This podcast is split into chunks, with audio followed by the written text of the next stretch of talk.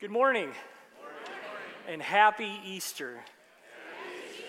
It is so good to see all of you this morning. Thanks for putting up with the crampingness here at Shepherd's Gate at our 1045 service. Everyone, you just want to like elbow the person next to you, just give a little love out this morning.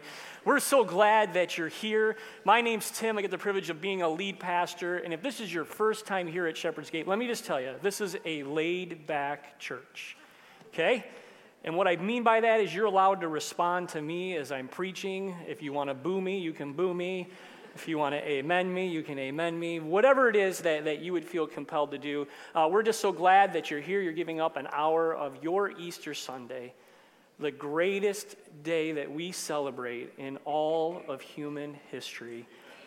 As we come together and we reflect and we sing and we pray and we read God's word and we rejoice in what we believe to be true that God did send his son to this earth, that he did, in fact, live a sinless life, and that God put him on the cross that the sins of the world would be placed upon his shoulders, and that he would breathe his last breath and pay the sacrifice for our mistakes and our sins, that three days later he would take that first step out of that empty tomb and declare victory over sin, death, disease, and the devil, and anything this world can throw at us, so that you and I can experience life and experience it to the full. And that's what we celebrate today. Amen? Amen. Well, one of the other things we love doing here at Shepherd's Gate is all of Holy Week coming up with a theme that really just helps us hone in and focus in on what it is that this week is all about. And so, really, our theme for this week has been this we've been encouraging people to rest, to actually slow down long enough to push the emails and the social media and the meetings and the TV and all the distractions aside and say, okay, God, will you help us refocus? And as we refocus, God, will you also help us to remember what this week is all about? That here we are, think of this, 2,000 years later, still talking about a guy that lived in a far distant land all those years ago. And yet, God, we know that you have more in store for us. Because as we remember, as we realize what it is that you've done for us, the magnitude of what you have done through your Son, Jesus Christ, of course, then we are compelled to rejoice. And there's no better Sunday to rejoice than on Easter Sunday, the risen Savior and Lord. Now, as you heard at the beginning, as you heard some of our uh, those that call Shepherd's Gate home, they begin to tell us a little bit of Luke 24. Now, there's four gospel writers Matthew, Mark, Luke, and John.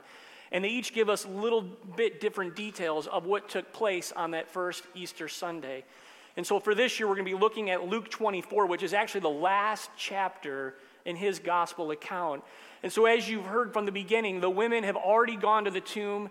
There was two men dressed in white that have told the ladies, "Hey, listen, he's not here. You shouldn't be looking for the dead among the living. He has risen from the dead. He is not here." And so, of course, they're kind of just shell shocked by this and they're scratching their heads and they're still kind of grappling whether they can believe this or not. So they run back and they find Jesus' closest followers, the 11 that are still remaining. And wouldn't you know, the 11 didn't even believe the women? They didn't want to believe what they had said. And so, what Luke does is he gives us a little bit more insight. He tells us a little bit more what was going on on that first Easter Sunday. And that's where we're going to pick up today, starting in verse 13. So, check this out. He said this now on that same day, there's two of them. And these are two disciples. These aren't part of the original 12 pack, these are two different people. And they're going to this village called Emmaus. And it actually happens to be seven miles from Jerusalem. Now, Jerusalem is where Jesus was crucified and laid to rest. So you can see that they're kind of out in the country here now. They're seven miles away. And here these two guys are. They're talking with each other about everything that had happened. And wouldn't you know that as they are talking and discussing these things with each other, Jesus himself came up and he's walking alongside them, but they didn't realize that it was Jesus. See, they were still mourning. They were still trying to put the, the, the circumstances and the events that had taken place the last three days in their minds together. They're trying to make sense of a situation that they really couldn't make sense of. Here they knew that Jesus had died, they knew that his body had been taken down from the cross, they knew that his body had been placed in a tomb. And all of the things that they had done, all of the ways in which they had reorchestrated their lives and had put their faith in believing that Jesus was the promised Messiah, has now been destroyed. It's all come crumbling down around them. And they've lost faith, they've lost hope. They're not even sure what this means for their future. And so Jesus asked them, Well, what are you discussing together as you walk along? Look what happens. When he asks them this question, they stop walking. And instead, they're frozen. And they stand still and even the posture of their face as they're looking at the ground. See, this is really truly what they were experiencing in this moment. They were experiencing a crisis. Everything that they knew, everything that they had put their faith in, how that impacted their family and their places of work and their community and now being with those people and, walking among those people, and people going, Oh, I thought you were one of those Jesus followers. I guess it didn't work out. I guess he wasn't actually God. I guess he wasn't actually who he claimed to be. And you can just feel the heaviness of this moment for these men wondering, stressing, worried, so much so that they couldn't even take another step. One of them, named Cleopas, asked Jesus, Are you the only one visiting Jerusalem who does not know the things that have happened in these days? And I love this because this is what gives you a little bit of insight that what happened to Jesus in Jerusalem wasn't some little thing that just happened on the side. It wasn't just this little segment of all the people that had come into Jerusalem for the Passover festival. No, all of Jerusalem knew what had taken place. Everyone knew because Jesus kickstarted the events on Palm Sunday. And he kickstarted the events by raising a guy from the dead uh, shortly before that named Lazarus. And so that was the crowd that actually came to see Jesus. That was the crowd that had their palm branches that were shouting, Hosanna, blessed is he who comes in the name of the Lord. And he gets on this donkey and he has his own parade. Jesus orchestrates his own parade and he heads straight into the heart of Jerusalem. One mile parade. Think of that. All the people, all the people that were gathered around and could see what was taking place. See, it was Jesus that orchestrated the events of Maundy, Thursday. He's the one that prepared the meal. He even prepared and rented the room that they used. And he instituted Holy Communion. Jesus knew to go to the garden. He knew that that would be a very easy place for Judas, who had betrayed him, and the Jewish soldiers to come and to take him captive. He knew everything that was going to happen. And he wasn't afraid to walk to his final place, Golgotha, the place of the skull, when he walked and he placed himself on that cross and he stretched out his arms for you and for me and for all mankind and placed the sins of the world upon his shoulders, that he would die. But he also knew that wouldn't be the end. He knew that three days later, Oh man, that stone would be rolled away and he would be coming out of that tomb. And now I think Jesus is just having fun. Now he knows he's the resurrected Jesus, and now he's going to have some fun with his closest followers, which is what really you see here. Because Jesus asked them, even though he knows, what things? What are you talking about? Enlighten me. So they answer, Well, it's Jesus of Nazareth. He was a prophet, powerful in word and deed before God and all the people. The chief priests and our rulers handed him over to be sentenced to death. They crucified him. But we had hoped he was the one who was going to redeem all of Israel. And what is more, it's now the third day since all of this took place. I want you to think about that for a moment. I want you to think of, of just Jesus having to hear those words and knowing what he had instilled in these guys. knowing that over and over again, he told them that he was going to be handed over, told them that he was going to be crucified, but don't worry, don't lose heart. Three days later, I will rise from the dead. Not only so, he didn't tell them once, he didn't tell them two times, he didn't tell them, he told them three times. And yet, so many people didn't remember his words. See, so often that's what happens in our lives. So often we enter into a crisis, and when you're in a crisis, it is hard to see clearly. Did you know that? Your emotions have this way of overtaking you, and you are brought to a standstill. Many of us were brought to our knees. And all of us, just so you know, have been experiencing this on, in some way and shape and form. See, for these guys, it was three days. For us, it's been the last three years of our lives. I want you to think about that. Everybody in here has been impacted by the events of our world. Everyone in here has grieved in a different way. Everyone has experienced loss and hardship. But here's what I also know some of you, you may have experienced a crisis these last three years that nobody knows about. Maybe there is something that you're holding on to. Maybe there's something that you have buried deep into your heart. And you have lost all faith. You have lost all hope, not only in God, you've lost hope in humanity, you've lost hope in everything that is before you. And you're not even sure how to even make sense of this world. You're not even sure why you're here, if you even believe any of the things that we're talking about or that we're singing about today. But I can tell you this there's a God that loves you. There's a God that grieves with you. There's a God that knows the intimate parts of your heart and your life. And do you know that He's drawing you close to Him? Do you know that God today speaks to you through His Word? And as we continue to read His Word this morning, it's the Word that has the power to change and to transform your life. See, the, the Bible is not like any other written document on this planet. The, doc, the, the, the Bible has this incredible ability to pierce our hearts because the Bible reveals to us who God is, His nature, and what it is that He has done for us already, and what He can continue to do in our lives each and every day. But see, so often we get stuck in our crisis. And not only do we get stuck in our crisis, what it leads to is this.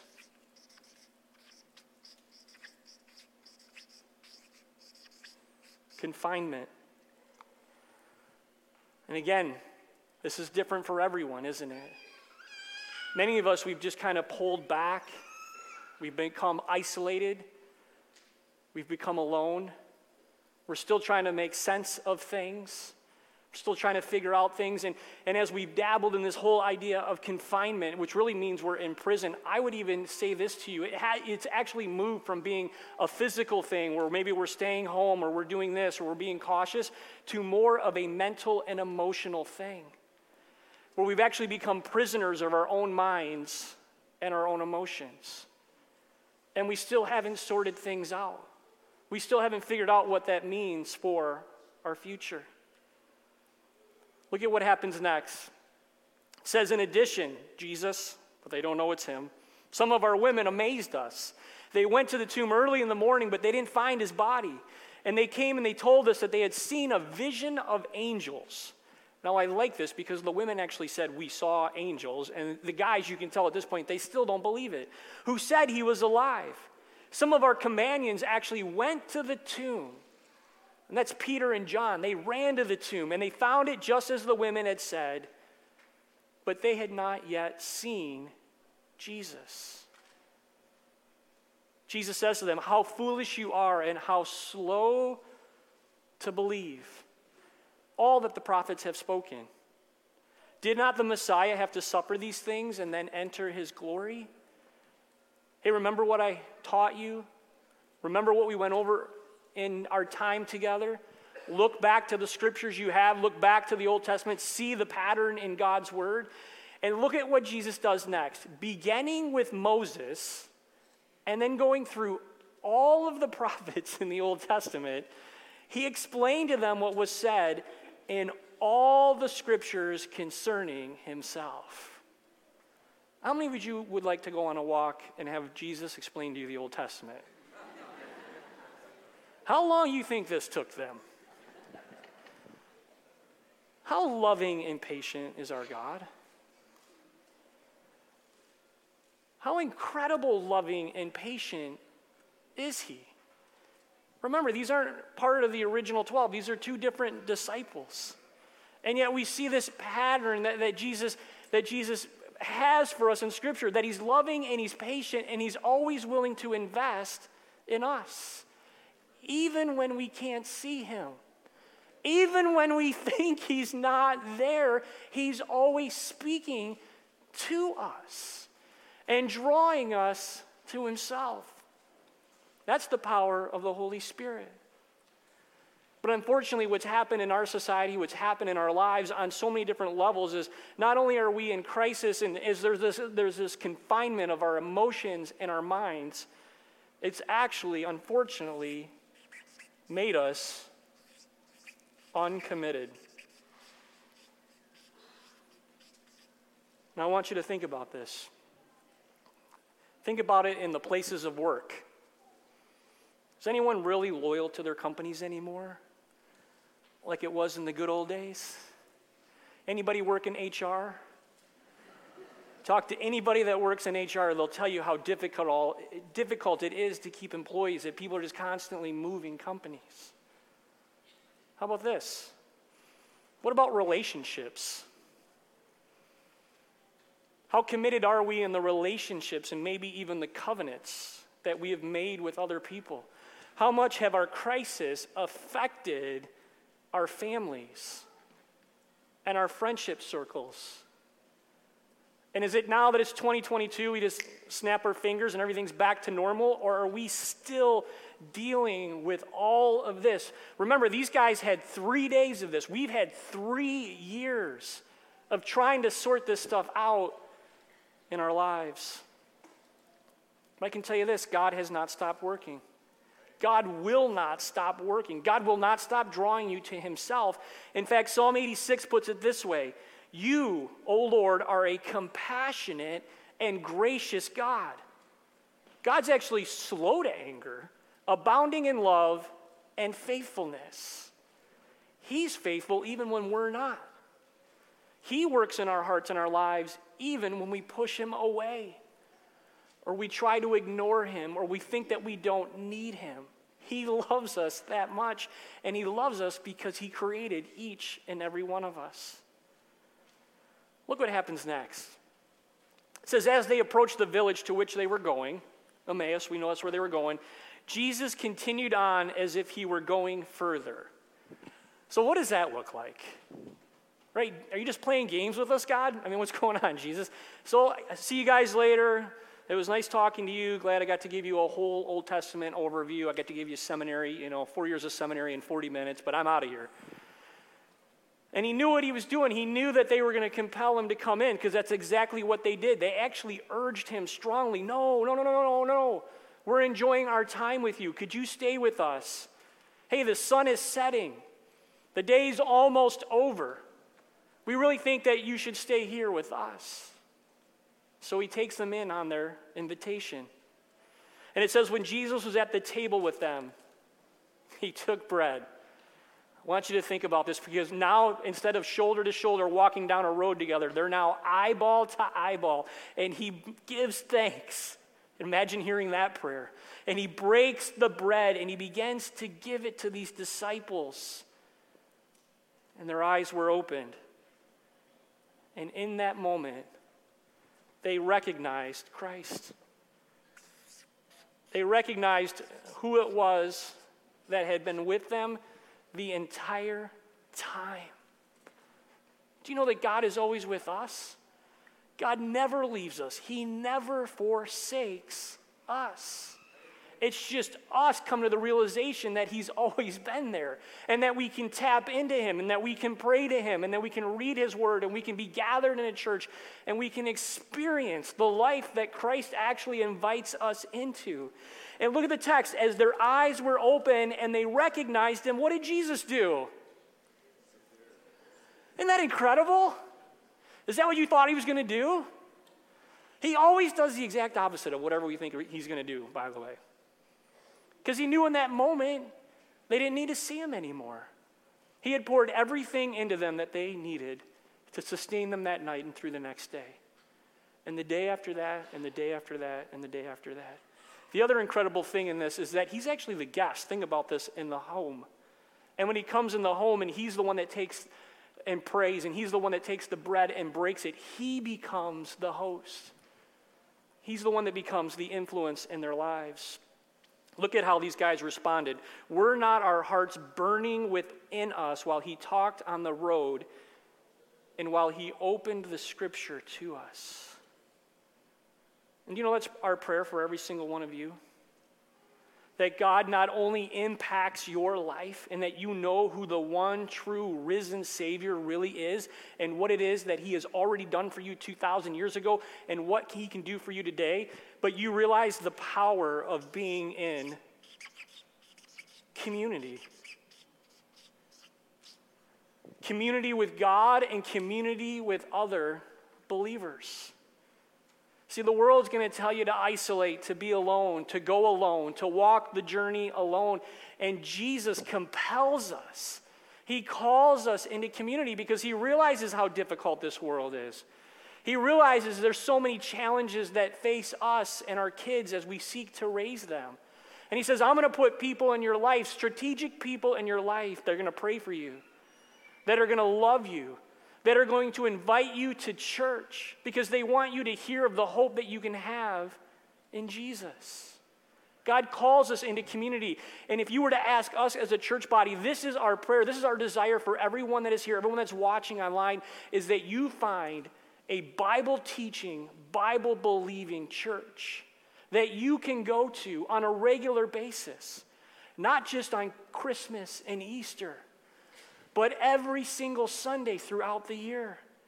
That you get to hear God's word preached to you, that you get to encounter Christ, and not only Christ, that you get to encounter community.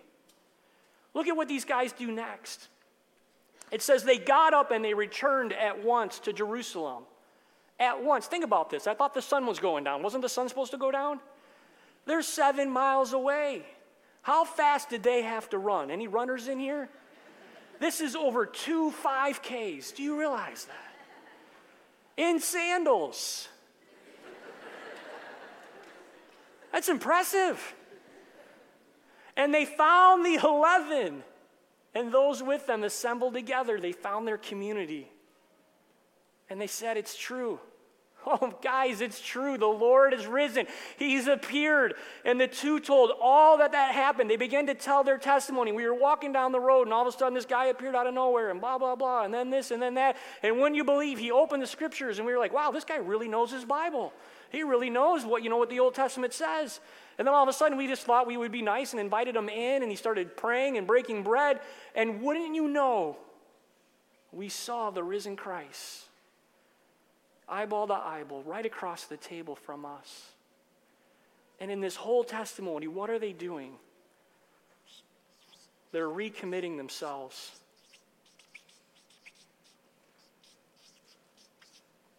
To Christ. They're recommitting themselves to community.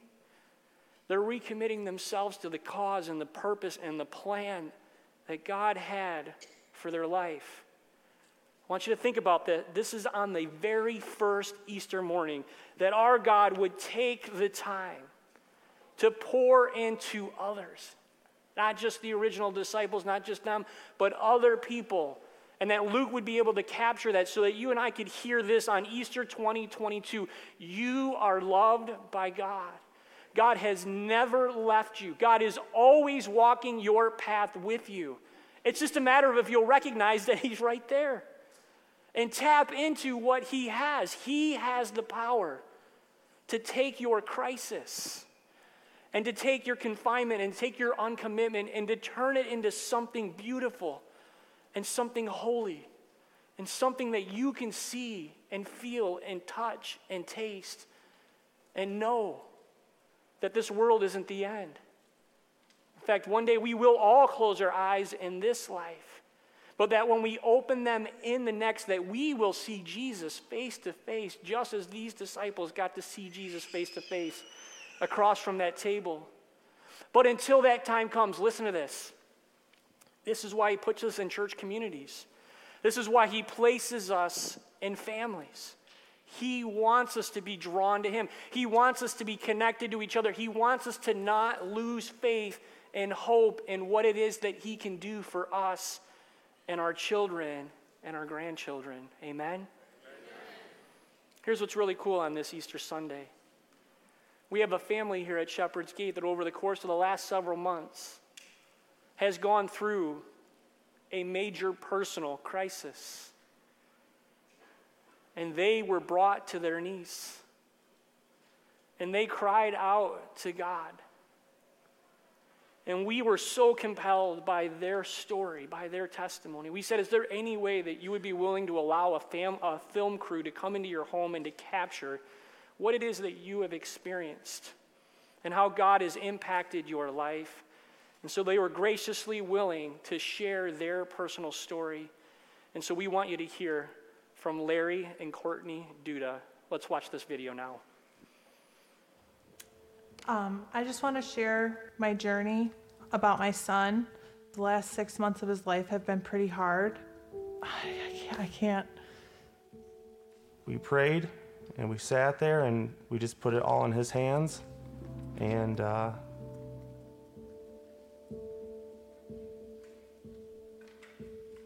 in 2018, I had a miscarriage, and it was very hard on me and my husband at the time. And then in 2021, God blessed me with our son Mason. Here I thought my life was going to be great. I was going to have an amazing pregnancy. I was going to have what I've always dreamed about. I went in for a routine doctor's appointment at my 29 weeks, and my blood pressure was high. And the doctor said, We need to send you to the hospital just to check you out. And they sent me to Troy Beaumont and they stabilized my blood pressure. But then Mason stopped moving. And they were talking about potentially taking him out.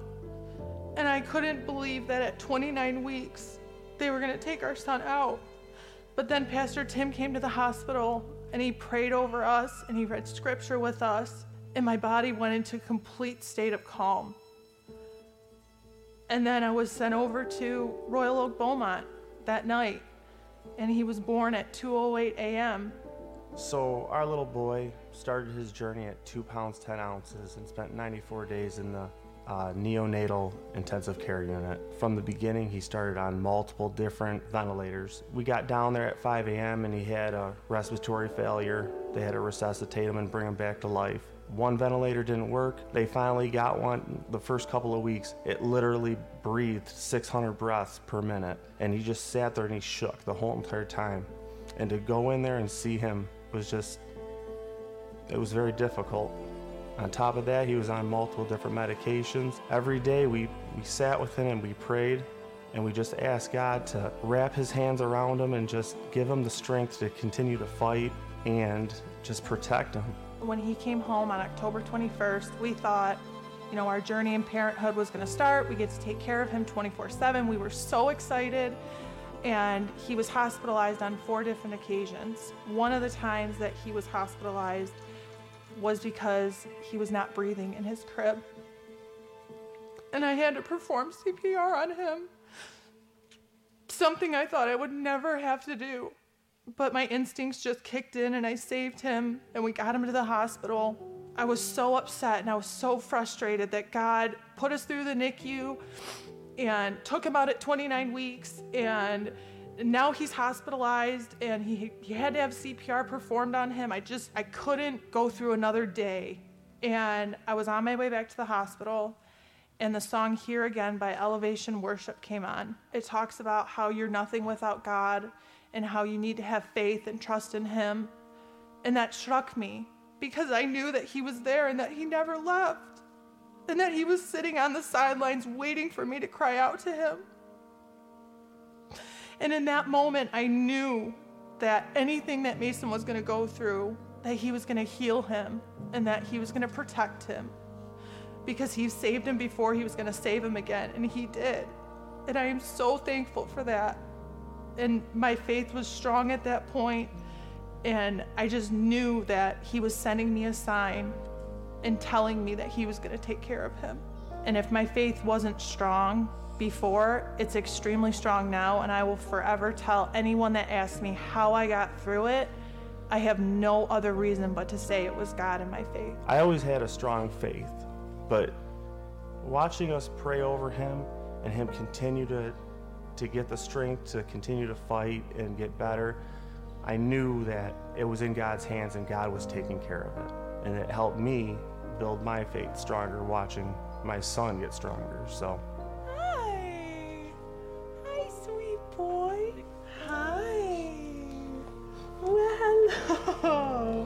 So we'd like to introduce to you uh, Mason Michael. He is uh, here and he's thriving and he's doing so well. He's just so full of energy and definitely different from the uh, two pound, 10 ounce baby that we started as. So I know times are hard and I know things get tough, but you always have God in your life to support you. You have people around you to support you and pray with you and love you. You always have faith. You always have God to lean on and to pray to and to thank. As I thanked Him for saving our sweet boy, we are so excited to say that he is being baptized on April 24th. It's something that I've wanted for him since he's been born, and I think it's so special because he's our miracle and we love him so much. And if you are struggling with your faith, I just want you to know to hold on to the faith that you do have because God shows up in the most mysterious ways and he just shakes you like he shook me.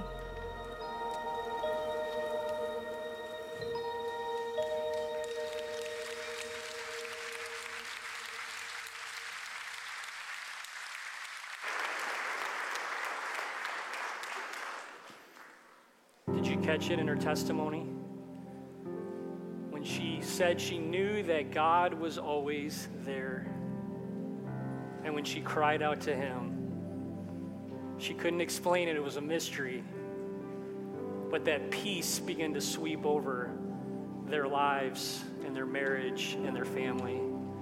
How many of you know God's got something incredible for Mason? What an incredible life that kid's going to live.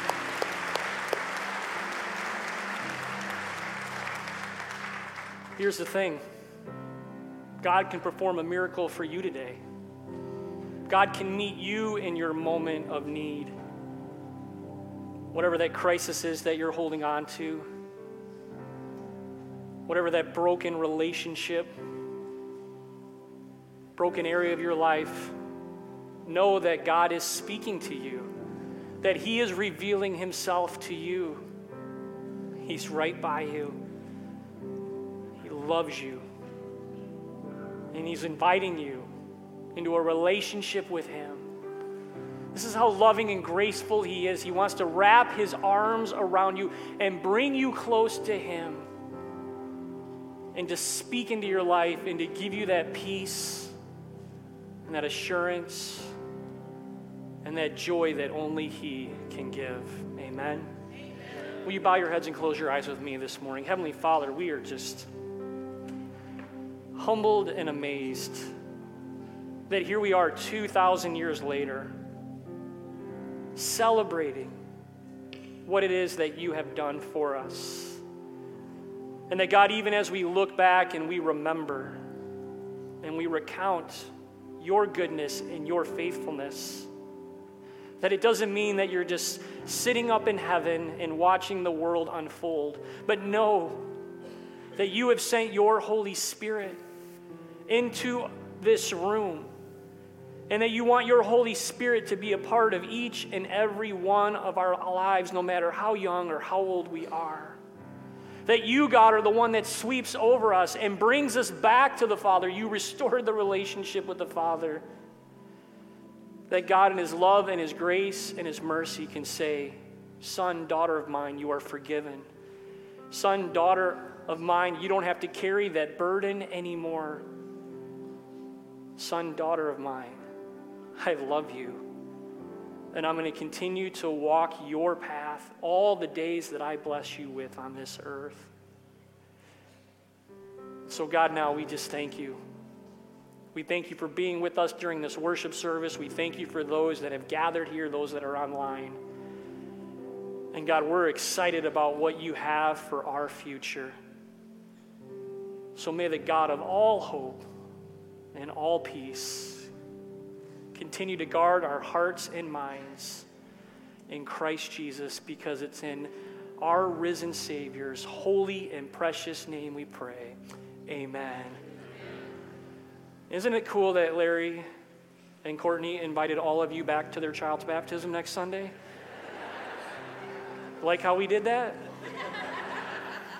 So come back. Nine o'clock's the service. I don't know if you'll make it or not, but nine o'clock is the service they've chosen next week, and can't wait to see God just do another miracle in his life.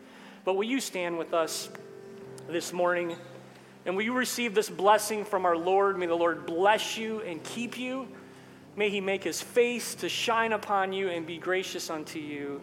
And may he look upon you with favor and give you his peace. Amen.